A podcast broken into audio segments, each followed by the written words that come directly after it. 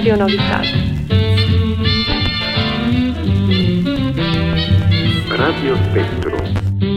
Actualități și orizonturi culturale.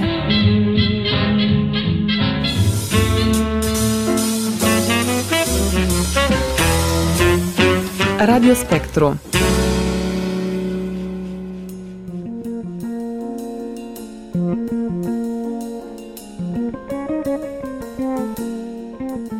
Dragi ascultători, bună seara și bine v-am regăsit la o nouă ediție a emisiunii Radio Spectrum. Sunt Galina Mazici.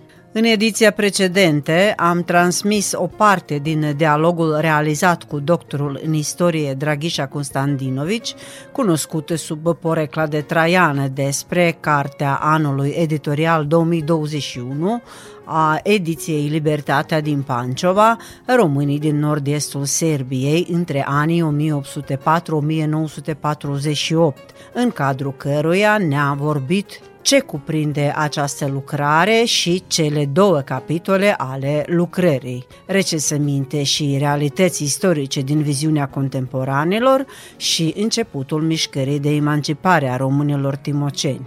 În ediția de astăzi continuăm dialogul cu domnul Draghișa Constantinovici, unde vom vorbi despre următoarele două capitole ale cărții. Problema timoceană în anii interbelici și românii timoceni în timpul celui de-al doilea război mondial. Rămâneți alături de noi!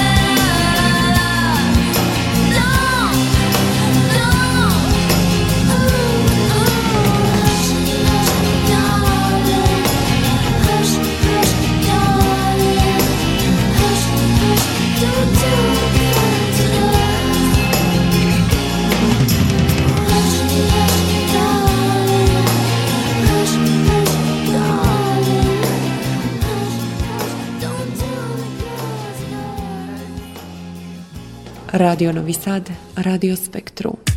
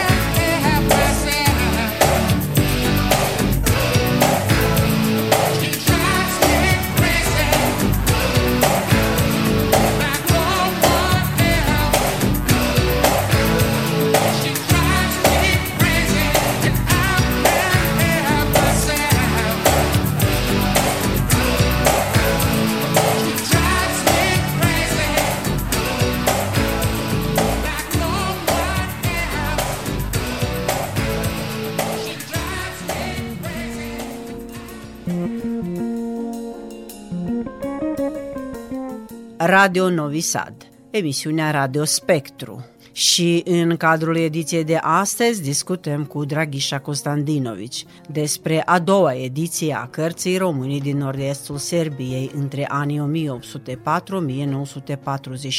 și anume despre ceea ce includ capitolele Problema timoceană în anii interbelici și Românii timoceni în timpul celui de-al doilea război mondial. Cum s-au realizat unele drepturi ale românilor din zona menționată, cu ce probleme probleme s-au întâlnit ei în această perioadă interbelică, cum s-au realizat drepturile lor, auzim în continuare de la interlocutorul nostru, Draghișa Constantinovici. Perioada din cel de-al treilea capitol cuprinde între sfârșitul primului război mondial și începutul celui de-al doilea război mondial. Privește deci soarta românilor timoceni, schimbări foarte majore, să zic așa. Dar ne, dar ne întoarcem la problema timoceană în anii interbelici. Da, deci problema timoceană în anii interbelici care cuprinde cel de-al treilea capitol. La capitol, da. Este o perioadă foarte interesată atunci uh, românii mei sau românii noștri din această zonă au devenit mai deștepți, mai activ din punct de vedere național, având în vedere că au părut mai multe persoane care s-au ocupat cu această problemă, care au publicat undeva sau au vorbit public, s-a adresat oamenilor despre drepturile noastre, așa și acum la această oră este ceva, iar asemenea se întâmplă Vă dau exemplu borului și minei de la bor. Acum românii noștri și anumite asociații românești, organizații de la ora actuală uh, sunt uh, împotriva activității uh, proprietarilor minei de la bord, de la Maidanpec, pentru poluarea zonei, pentru comportarea fața de oameni și a averii, a, a terenului, a sunt pământului. foarte activi, sunt foarte da. activi, da.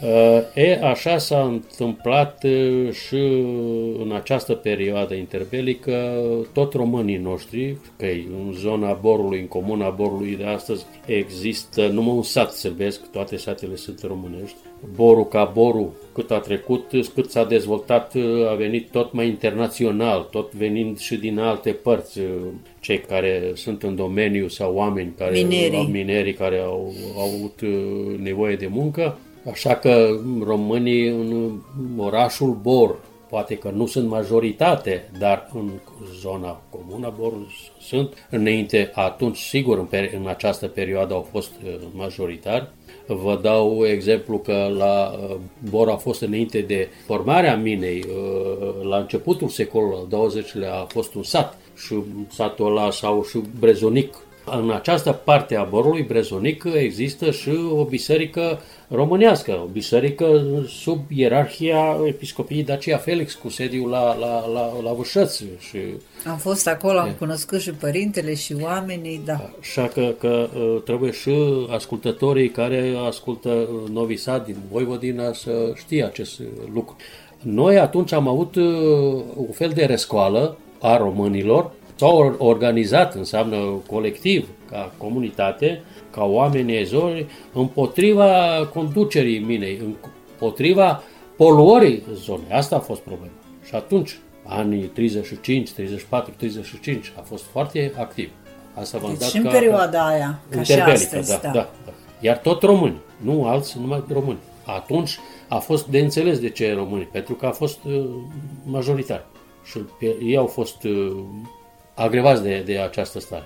Și acum, iar, toate satele care sunt poluate și terenurile sunt sate românești. Metomnița, Brestovțiu sunt sate românești. Deci se repete. Se repete istoria sau întâmplările. În această perioadă, iar mă refer și la recesământele care au fost uh, despre dezvoltarea comunității și despre uh, activitatea uh, românilor ca activiști. Vă dau exemplu participarea noastră în diferite reviste, în diferite asociații. Atunci a fost asociație cu sediul la Iași, care formată a fost și Atanasie Popovici, unul din fondatorii. Macedo-Română, asociația care a avut în componență a românii și românii timoceni. A fost uh, foarte activ. A existat uh, revista Timocul, care a publicat uh, articole despre comunitatea noastră din Timoc. Au fost, vă dau un exemplu, această problemă a fost ridicată, așa și este denumit capitolul Problema Timoceana.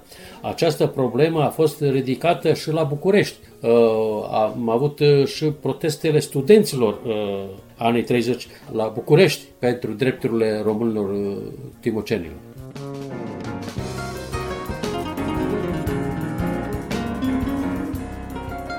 Ce cu problema de la frontiera cu Bulgaria și cu românii din Serbia și cu românii din Bulgaria? Care era problema studierii, care era problema limbii atunci, când s-au pus frontierele? Păi, deci fiind și, un lucru și unii și alții de aceeași etnie. Da. Foarte interesant un lucru s-a întâmplat.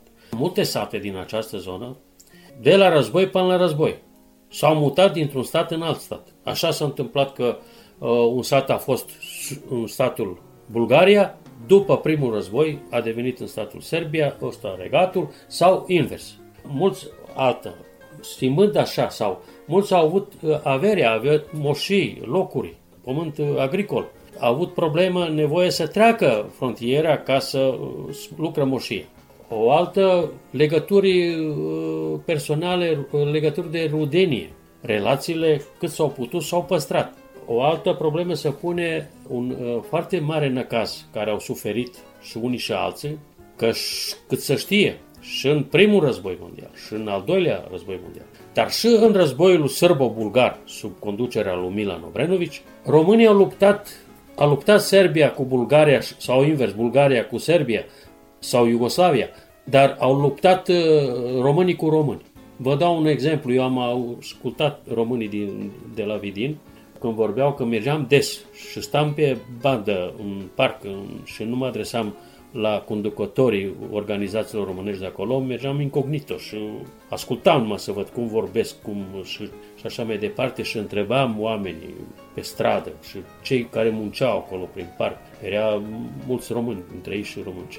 Era interesant, mă întorc acum în paranteză, că limbajul pe care ei au folosit a fost foarte asemănător cu limbajul, cu limba vorbită aici, cu graiul care se vorbește în zona noastră. Nu ca mai, mai bine să înțelegeau românii de aici cu cei de la zona Vidinului decât cu cei de la Severin. De ce? Păi noi am fost multă vreme, așa cum am spus, până într 1833 am fost în aceeași uh, teritoriu, aceeași administrație, economie. Circulația oamenilor era liberă, era ca o pașalăc. Și de aia și limba era foarte asemănătoare. Vreau să vă spun, mă întorc la asta problemă, cu, cu războaiele și participarea românilor. Și unii și alții, înainte de a trece la atac, îl luau fluierul și cântau de dor. După ce terminau cântecele, puneau fluierul la brâu și mergeau să luptă. Ați înțeles sensul care au suferit ei. Frate împotriva frate. Fratele împotriva fratelui. A fost și bucoarcă, au fost și rudenii. Dar ei au simțit o nevoie să, să-ți uh, ușurează sufletul cântecul. E, asta e greu acum de înțeles la ăștia tineri. Cum s-a pus problema învățământului după și a celor din Bulgaria și a celor din uh, Serbia? Adică cum a urmat după război? Au mai existat cele școli, cele uh, biserici? Nu, cele... nu nu a existat uh, ultima slujbă, vă dau exemplu, la Cladova, în limba română, s-a oficiat în 1906.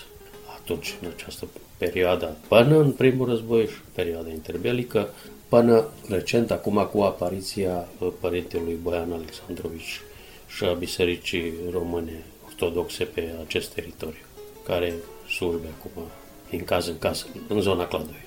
Și școlile? Și școlile avem uh, facultativ ore în limba română, dar și asta se face așa mai perfid că învățătorii, dirigenții sfătuie părinții să mai bine să dea copiii la informatică decât la limba maternă, la limba română, pentru că mâine, poi mâine poate să se folosească de informatică. Și părinții ca părinți accepte. Dar în zona Cladului, momentan, Există copii care învață în limba română facultativ la Cladova, în școala generală la Cladova, școala generală în Podvârșca, școala generală în Corbova. Și după cât știu eu, zona Cladovei este o zonă care în prezent, la ora actuală, are mai mulți copii și în mai multe școli se învață în limba română. La început a fost un număr, hai să spun așa, neașteptat și din partea noastră, dar și din partea autorităților sârbe. Câți părinți au dorit că copiilor să învețe limba română, dar am avut 36 de clase la început, cu predarea în limba română facultativă. Astăzi, după cât știu, din păcate avem numai 6 clase. Întrebarea este ce întreprind cei care conduc anumite instituții românești și organizații. Dar asta este nu istorie, asta este prezentul. Uh, realizarea drepturilor, eu intenționat am uh, luat în această carte și perioada trei ani după sfârșitul războilor. De ce? Că în perioada asta se întâmplă că după perioada interbelică sau după perioada când am devenit sub această administrație sau sub Serbia, când am pierdut drepturile ăștia naționale, de prima dată românii au obținut anumite drepturi naționale. Tito și conducerea Tito, conducerea titoistă sau comunistă, a permis, ca urmare a cererii reprezentanților românești din această zonă, în mod scris, cu memorii și așa mai departe, să aibă emisiuni la Radio Zaecer în limba română, să aibă ziar în limba română, ziarul care s-a numit Vorba Noastră. Bine, a fost scris cu caractere chirilice și în graiul ungurenilor, cum spunem noi. După cât să știe, să vorbește aici și eu în carte această, această temă, abordez despre românii țăranii, românii câmpenii și românii ungurenii, pentru că conducerea atunci, activiștii au fost, reprezentanți au fost din rândul ungurenilor. Și uitați-vă că și în această perioadă recentă, toți conducătorii cam asociațiilor, organizațiilor românești sunt iar tot din rândul ungurenilor. Un lucru foarte interesant. De la Craciunovici, care sediul partidului a fost la Zaiciar, dar el e din uh, origine din Rudna Glav. Și așa mai departe. Balașevici și mm, să mergem Demici, așa acum noi, Glișici și așa mai departe. Vreau să spun că vorba noastră a fost ziar uh, oficial al așa numitul Frontul Popular, Narodni Front, pe care l-a succedat și l-a moștenit uh, SSRN, ca organizație obștească a tuturor. Câți ani a fost? Uh, până la rezoluția lui Inforbiro, până în 48, uh, atunci când Tito și conducerea Iugoslaviei a fost speriată că o să fie atacată de sovietski savez, de, să spun, de Uniunea Sovietică și s-a așteptat că atacul va fi uh, prin zona Văi Timocului, așa cum au făcut-o și nemții, că și ei au intrat în, în Iugoslavia tot prin Valea Timocului, zona asta la, de jos de porțile de, de fier, de, de hidrocentrala Gerdap sau hidrocentrala porțile de fier. uh, și atunci, ca să întrerupe toate legăturile dintre românii din zona Timocului cu românii din România, ca să nu fie ei, cum să zice ei, peta colona sau să fie românii de aici cei care o să așteaptă ruși și uh, împreună cu românii care să vină acolo, că rezoluția așa a fost adoptată la, la București și România a fost subordonată Moscovei, Asta iar mă refer la perioada războiului, că a, s-a început o mișcare națională aici, s-a ajuns la anumite uh, activități comune cu românii din România și cu autoritățile române și cu locuitorii românii timocenii de aici, cu o organizație românească, Valea Timocului, pe care a condus-o preotul Gheorghe Suveică, dar asta mă întorc la, la de ce. Atunci, în anul 48, încetează emisiunile în limba română la Radio Zaecar, nu mai există nicio emisiune, și tipografia de la Zaecar, care a, a tipărit uh, ziarul Vorba Noastră, uh, a fost demontat și adus la Priștina. Acesta a fost motivul, de fapt. Păi motivul a fost ca să se folosească de așa că se așteaptă atacul din partea Uniunii Sovietice. Dar Acum eu, așa cum și să se spune, poate că se întâmplă, că uh, sunt, de ce Tito? Nu el de dragul fetei a făcut acest lucru, că se permite românilor din această zonă. El nu a fost nici sârb de etnie și nu a a avut atâta lui să îi pasă de, de, de soarta sârbilor și a poporului sârb. Alta, uh, eu acest lucru, așa, afirmația am avut-o și când am publicat ceva despre formarea Consiliului Vlah că au avut drepturile în timpul lui Tito și în timpul lui Iaici, pentru că nu a fost, că s-a format Consiliul Național Vlah, al minorității naționale valahe, în timpul când era ministrul Iaici. Nici unul, nici altul, așa am zis, nu sunt din semnul sârbesc. Unul n-a fost, dar unul încă nici, nici în prezent nu e, nici n-a fost. Bine, el a fost silit să o facă, pentru că această zonă, și iar în carte este scris despre acest lucru, această zonă nu a fost cunoscută ca zonă cu o prea mare activitate a comuniștilor uh, sau a partizanilor în timpul războiului. Această zonă a fost mai mult uh, cunoscută ca zona celor monarhiștilor sau în mișcarea lui Draja Mihailovici. Rușă sau sovietii au venit la, au trec prin România și vin în, în trebuie să vin în Iugoslavia să treacă ca să ajungă până la Berlin. Tito are întâlnire la Craiova cu marșalul uh, Uniunii Sovietice, stabilesc uh, ce și cum să, să facă următorii pași. Atunci Tito a trebuit să întărească mișcarea lui comunistă în această zonă și a promis drepturile românilor, ca să accepte, că românii nu au acceptat uh, mișcarea partizanilor sau a comuniștilor. Noi românii avem în mentalitatea noastră ceva, de aici, din această zonă, ceva ce ne deosebește de românii din alte zone, poate. Noi suntem de aia și am existat ca românii până în prezent. Un pic mai încăpățânați. Mai încăpățânați și noi mai mult ne vedem de treaba noastră și nu ne pasă mult de ideologie și de politică. Ei vin și se duc, dar noi rămânem mai ce am fost, să spun, oameni harnici, vrednici. Lucrăm pământul lucrăm și... pământul și nu ne interesează. Vă dau și exemplu din istoria uh, recentă, acum 20 de ani, cu, la Belgrad, cu, cu DOS-ul. Cel mai puțin în mișcarea DOS au fost din zona noastră, au fost din Ceaceac, din Ujițe, din alții, din rândul sârbilor. Românii care este cunoscut cineva care a fost în această mișcare? Nu. Noi uh, în greu acceptăm uh, comunitatea sau mentalitatea noastră, noi în greu acceptăm ceva nou, nu acceptăm noutăți, dar uh, în greu și ne lăsăm de, de ceva ce am acceptat. Ce ne aparține. Ne aparține. Asta ne, suntem ca și români. Și iar vă dau din această, așa și cu monarhiștii. Ei au fost la putere, ei au fost acceptați și au rămas uh, acceptați. Mai că reginele au fost din România, și Maria, și Natalia, și am, noi străgam la ei cuschi, dar eram frați. Și în prezent străgăm cuschi cu ei, dar suntem frați.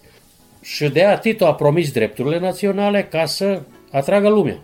Eu vorbesc despre și desemnez, uh, îi numesc pe activiștii ăștia din zona Bolievțului care au fost în fruntea mișcării uh, comuniste și ei s-au dus la Belgrad, au fost primiți la marșarat de Tito și așa mai departe și a realizat după aia ce a promis.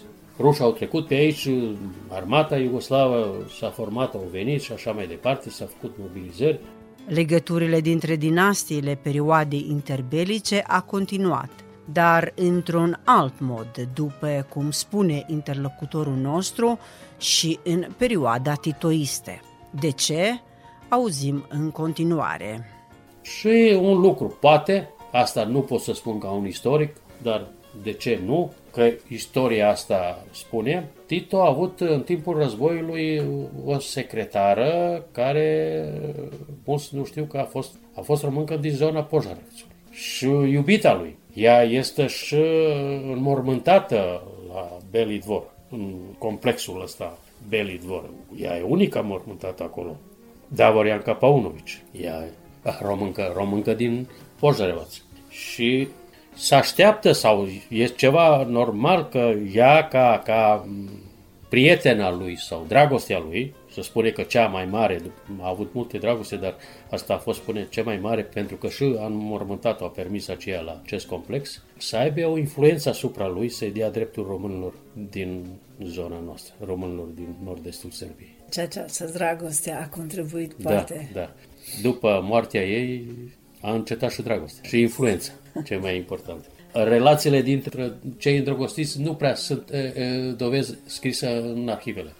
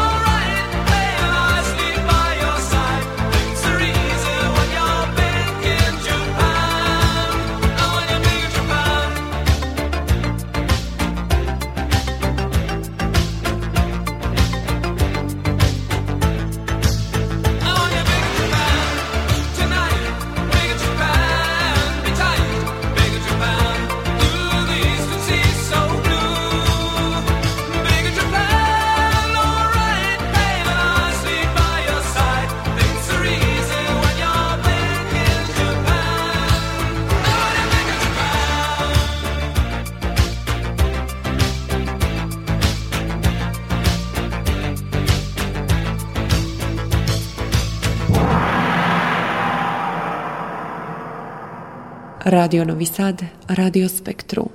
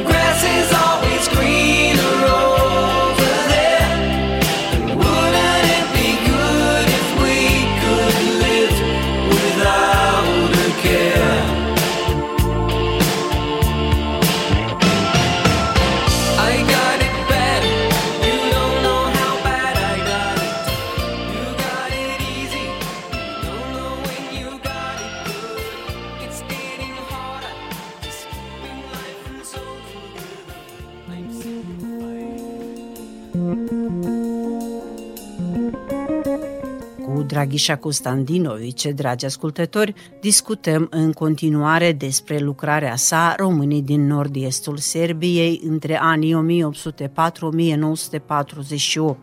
și anume ce cuprinde capitolul 4 a acestei lucrări. Și am ajuns și la cel de-al patrulea capitol al lucrării Românii Timoceni în timpul celui de-al doilea război mondial. Cum exista harta politică a Europei și ce modificări au avut de suferit atunci românii din uh, Iugoslavia, hai să zicem? Păi bine, uh, să știe că fosta Iugoslavia atunci, uh, la începutul războiului, a fost împărțită pe zone între țările vecine și germanii sau Germania a pus mâna sau a controlat anumite zone pentru ea, care ea a fost uh, interesată.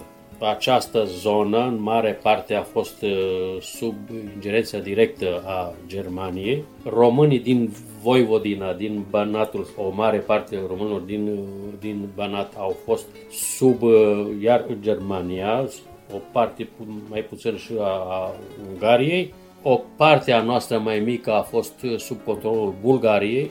Vreau să, să amintesc că românii sau zona asta noastră, mai ales Craina Negotinului, a fost timp de 2-3 ani a fost sub controlul armatei bulgare și influenței bulgare. De aia acum în prezent se dau multe pașapoarte bulgare și la românilor noștri se declară români și obțin cetățenia bulgară mult mai, mai înainte decât cea română. Că ei sunt interesanți de a, a, acest lucru, statul Bulgaria să, să dea pașapoarte și să dea dovadă mâine pe mâine cui trebuie că iată că în zona aceasta există atât și atâția bulgari. Eu asta am spus-o și uh, intenționat la susținerea tezei publice la Craiova, când m-am adresat comisiei și uh, celor prezenți, că a fost uh, sala albastră, care știe la Universitatea Craiova, sala festivă albastră plină, plină și de oameni din această zonă. Am invitat reprezentanții tuturor organizațiilor să vină acolo, oameni, studenți care au fost la Craiova din zona noastră și așa mai departe. Și a fost prezent ambasadorul României de la Belgrad, Ion Macovei. Și eu am, m-am folosit de ocazia prezenței excelenței sale și intenționat am spus că, legat de, de acest subiect, românii la începutul războiului din această zonă au trimis multe adrese scrise către guvernul României solicitând alipirea Văi Timocului României. Ajutor material, sare, gaz, dar și anexarea acestei teritorii. Atunci eu am spus acest lucru, dar sunt dovezi și eu în carte am publicat uh, și am făcut citate din cererile acestea și oameni care au semnat acest, aceste adrese, pe nume și prenume. Există în arhivele de la București. Nu l-a făcut, România nu a luat în considerare serioasă aceste cereri pentru alipire. Sprijin material a dat, și în bani, și în gaz, și în sare, și în cărți, abecedare, dar niciodată nu a luat serios să discută despre problema anexării acestei teritorii. Dar românii au făcut-o de aici, din această zonă, știind că nu o să fie acceptat. Dar s-a exprimat dorința că s-au temat, le-au fost frică de anexia de către Bulgaria. Să nu fim supuși Bulgarii, pentru că vorbim și despre activitatea prin războaie, știind că România și Serbia nu au luptat niciodată unii cu alții, dar Bulgaria și Serbia de mai multe ori, și știind comportarea soldaților bulgari bulgari cu românii din această zonă, ei s-au speriat și a cerut mai bine să o fim sub România decât sub Bulgaria și sub armata lor. Din acest motiv l-au făcut. Să nu se repete istoria. Să nu se repete istoria. Asta, aceste cereri, România le-a folosit, dar nu ca să accepte, numai le-a folosit către Germania, către autoritățile germane, să nu cumva permite că o să complică starea mai, o să fie mai, mai gravă decât ce este în această zonă. A fost unele încercări că armata română să treacă Dunărea și o unitate militară a trecut observatorii la Golobârdu, aici aproape de zona unde ne aflăm noi acum, Ghealul Gol. Și au fost retras imediat pentru că Nedici, atunci care s-au fost a guvernat cu Serbia sub administrarea Germaniei, a fost în relații amicale cu, cu Antonescu. Și el a cerut uh, să se retragă, să nu aibă nimic și să stopează toate activitățile pentru această zonă timoceană. Și asta spun pentru că și asta în lucrare este cuprins, a apărut o, o persoană, preotul Gheorghe Suveică, George Suveichice din satul Slatina, acum comuna Negotin, dar aproape de Brâza Palancă, care a fost uh, preot în mai multe sate din zona aceea a Cladovei. Grabovița, Iubiceva sau Moldei și așa mai departe, care uh, a dispărut la începutul războiului. El uh, învăța copiii să lucre cu armele, cu făcea de lemn și așa mai departe, dacă era preot. Înainte. Când a început războiul, el a dispărut și un timp nu, nu s-a știut despre el. Și apare documentele, el apare personal, e la Severin și conduce organizația Valea Timocului cu intenția sprijinul românilor de aici din zonă și cu intenția, dacă se poate, alipirea României. De acolo, de peste Dunăre. De peste Dunăre. El a fost uh, acceptat de armata română. Generalul Drăgălina, care era răspunzător pentru această zonă, a fost legătura cu el. Avea la dispoziție un uh, avion, avea la dispoziție încăperi, avea o mașină la dispoziție, avea oameni de administrație, uh, avea bani, un fond de bani și asta era. El a activat cât a activat atunci când armata română nu mai a avut interes sau i s-a spus din partea germanilor că se încetează cu acest sprijin, preotul Gheorghe Suvei că iar dispare misterios. Până în ziua de astăzi nu se știe cum, unde s-a dus. Cum Păi nu poate să fie viu. Când a murit, de ce a murit, în ce împrejurim, ce s-a întâmplat cu el. Sunt uh, mai multe presupuneri. Unii spun că a fost la lagărul Dachau ultima dată. Alți așa, alți așa, încă nu avem uh, date concrete. O să vedem, mai trece câteva timp. Eu personal am încercat uh, să, să scot de la cel care l-a moștenit la această funcție de conducător al organizației și a mișcării, uh, de la Sandu Timoc, care a trăit la Timișoara, dar este originar român din uh, această zonă, născut în această zonă și care a fugit peste Dunăre până în război, care a fost foarte activ în mișcarea noastră împreună cu românii și de la Vârșăți, cu uh, revista Nădejdea, care a fost publicat bilingv și uh, difuzat în această zonă. Și el a moștenit pe Gheorghe Suveică la funcția de, de conducătorul acestei asociații. Uh, am fost trei săptămâni, o zi după zi cu el, la un hotel la, la Băile Herculane și zilnic ne plimbam și vorbeam și discutam și nu am putut să scot de la el uh, cum a dispărut și cum a venit el la locul lui, lui Gheorghe Suvec. Nu v-a descoperit taina? Nu m-a descoperit până în prezent, nu știm nimic, e poate că a lăsat ceva în scris și vreau să spun că în prezent uh, există o organizație românească din această zonă pe care conduce doamna Iasmina Glișici, Asociația Părinților care doresc copiii lor să vețe limba română, Sandu Timoc în cinstea lui Sandu Timoc, care a decedat acum mai mulți ani la, la Timișoara și care a fost foarte activ, a condus asociația împreună cu alții Astra Român. Eu am avut onoarea să uh, îl transfer cu mașina mea personală prima dată să-l aduc din Severin, unde a venit cu, cu trenul până în Severin și să treacă să-l aduc peste graniță, să-l aduc în zona noastră, pentru că el este din Zlocucea, și l-am adus aici și știu momentele așa pe care le-am trecut împreună cu el când a trecut el prima dată. După atâția ani că el n-a, lui a fost interzis să, să Cum s-a simțit dânsul atunci? Vă amintiți? Păi el Care au fost ca un, copil, ca un copil mic era așa, să spun, s-a comportat. Nu știu, nu pot să spun, n-am fost în pielea lui, dar plin de emoții, plin de, plin de sentimente așa a sărutat pământul lui, a fost interzis pentru că vreau să spun așa cum a fost și Atanasie Popovici încadrat în ambasada României, a fost, așa a fost și Timoc. El a fost uh, Cristia Sandu Timoc. El, numele lui a fost Sandulovici Crsta, născut în Zlocucea. Dar uh, el după aia s-a schimbat și numele. El a fost și după, în perioada titoistă a fost în, în ambasadă și a fost declarat persoană non grată de conducerea titoistă.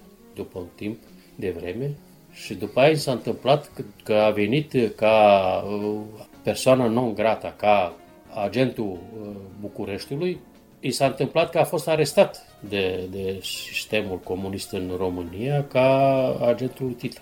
Și el a fost și la închisoare, la pușcărie în România, după ce a venit din Serbia. Așa că el a petrecut multe și, spun, am avut onoarea și am undeva scris așa, dar despre comportarea lui aici, când a sta, am stat împreună în, în oraș, acolo la unde zona pietonilor închisă, unde sunt uh, cum este Scadarlia, să spun așa, la Belgrad, uh, unde a venit primarul Cladovei, unde l-am cunoscut tot românul nostru.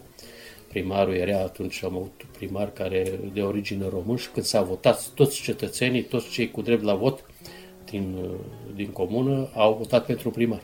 Și asta a fost numai pe un mandat în Serbia și s-a, atunci s-a întrerupt când s-a văzut ce putere are un, un primar când îl alege toată lumea. Dar acum primarii s-a rând în rândul consilierilor și atunci mai, mai ușor se controlează sau se manipulează cu ei. Așa că și primarul a fost încântat, dar primarul a fost un care s-a făcut studiile de medicină la București, român de al nostru din, din această zonă. Așa că am fost prezent când... Să facem o concluzie da. a acestei lucrări. Păi, concluzia și pot să, să vă citesc în scurt din concluziile, dacă... Vă rog. Că eu cam de obicei folosesc și la lansările cărții, citesc ceva din concluziile și încep cu cele spuse de profesorul Eugen Simion, care în calitate de, de președinte al Academiei Române, fiind poet, fiind profesor, fiind în domeniu, din punct de vedere lingvistic, dar a fost și aici într-o vizită la românii noștri, el declară următorul lucru. Delegația Academiei Române a mers în Timoc ca să-i descopere pe timocenii care să știe sunt în bună parte vlahi, adică români.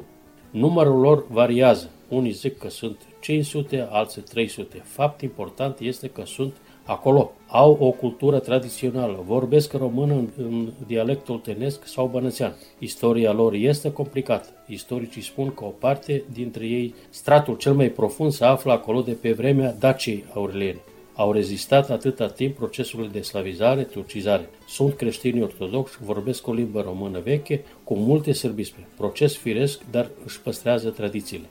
Și asta să, am vrut iar să scriu, am, am făcut citate din cele spuse de respectatul academician, pentru că nu a spus cineva care nu cunoaște problema sau e, e o autoritate, președintele academ, academician, președintele Academiei, care spun că Vlahi, adică români. Chiar vreau să spun că aici, la concluziile, am spus în ceea ce uh, se, se referă la cererile românilor de-a lungul timpului. Nu numai la începutul războiului, la, numai și înainte, și înaintea primului război mondial au fost adrese către București. Uh, și este foarte interesant uh, și întotdeauna asta subliniez că uh, cererile noastre atunci au început, strămoșii noștri așa au început cererile către autoritățile române. Nu vă cerem pământ nici bani, vă cerem sprijin și așa mai departe. Acum, liderii noștri, mulți din ei, dacă nu prima, a doua propoziție, cuprinde că cere bani și vorbește despre bani. Asta este diferența acum. Eu spun așa că răspunsurile primite de la București au fost fie evazive, fie negative din variate motive. Cartea este publicată în 2008. Eu am uh, susținut teză în 2007. Atunci încă nu am avut drept la, nici la facultativ să avem limba română în școală. Preotul Boian de, numai ce a început cu activitatea din anul 2004. Consiliul Național Român mult l-a sprijinit biserica din uh, Malainița și material. Eu sunt dovezi ca răspunzător pentru această zonă și pentru fondul banilor pentru Timoc a însemnat mai multe contracte cu preotul Boian și au primit bani de la contul Consiliului Național. Atunci când uh, statul România nu a recunoscut acest Consiliu Național. Înseamnă că Consiliul n-a primit bani de la București, nu a primit bani de la, de la Belgrad. Românii, continui, încă sunt nevoiți să luptă pentru a fi recunoscuți ca românii și încă și mai pun speranța în ajutorul României. care este sub așteptările lor. Asta este stare. Se vede că și la alegerile Consiliului Național nu s-a amestecat România, în niciun fel. Știu că la, pentru recesământ de prima dată s-a întâmplat și eu la Facebook am spus bravo, doamne ambasador, doamna ambasador al României la Belgrad, de prima dată, ca în calitate de unui ambasador, se adresează publicul și românilor din Serbia să se declară români și îi încurajează la acest lucru. Asta nu s-a întâmplat înainte. Este o noutate și ceva Pentru prima pozitiv. dată, da. De prima dată a fost. Au reacționat unii de ai mei de aici confrați, eu nu am vrut să mai fac replici și așa mai departe, dar nu, a, nu în sensul pozitiv. Nu a înțeles că este important că e de prima dată. Asta o spun nelegând de carte ă, sau având în vedere și știund ce am, ni s-a întâmplat și că nu e sensul ca să noi cunoaștem istoria, să știm ce ă, s-a întâmplat, când s-a întâmplat ă, și care au fost participanți. Să știm cronologia, asta nu e cunoașterea istoriei. Cunoașterea istoriei mai profundă așa este ca să știe, să poate să se presupune mai exact ce se poate întâmpla dacă nu respectăm anumite lucruri și nu ne respectăm trecutul și nu îl descoperim și nu trebuie noi să repetăm greșelile altor. Vă mulțumesc pentru cele oferite ascultătorilor postului nostru de radio. Eu personal și în numele colegilor vă doresc mult succes pe viitor, respect pentru cele realizate până acum și vă așteptăm cu o nouă lucrare. Mulțumesc uh, redacției în limba română a Radio Novi Sad. Mulțumesc pentru atenție ascultătorilor. Mi-a fost o mare plăcere să spun câteva cuvinte despre cartea mea, despre starea noastră și ce v-am spus și din această perioadă recentă. Poate că o să fie și de altă dată o ocazie să, să mă adresez ascultătorilor românilor din Serbia sau cei care sunt, au posibilitatea să aud ce emite Radio Novi Sad. Să sperăm, Doamne ajută! Doamne ajută!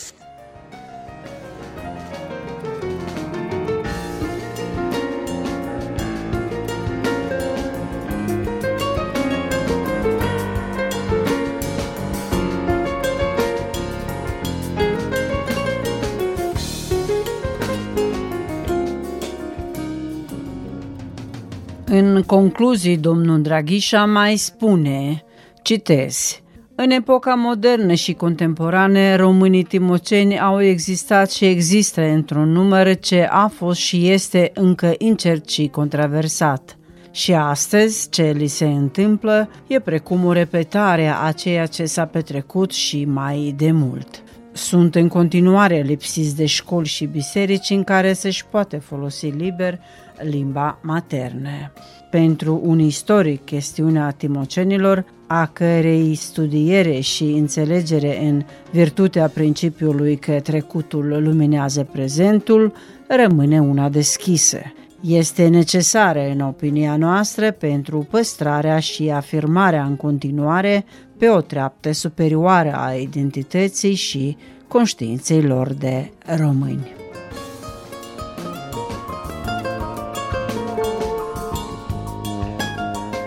Ați ascultat Radio Spectru, echipa care a realizat această ediție, redactoarea Galina Mazici, redactorul muzical Vladimir Samargici și maestru de sunet Dragan Vujanovici. Vă mulțumesc pentru atenția acordată și vă doresc o seară plăcută în continuare. Pe curând!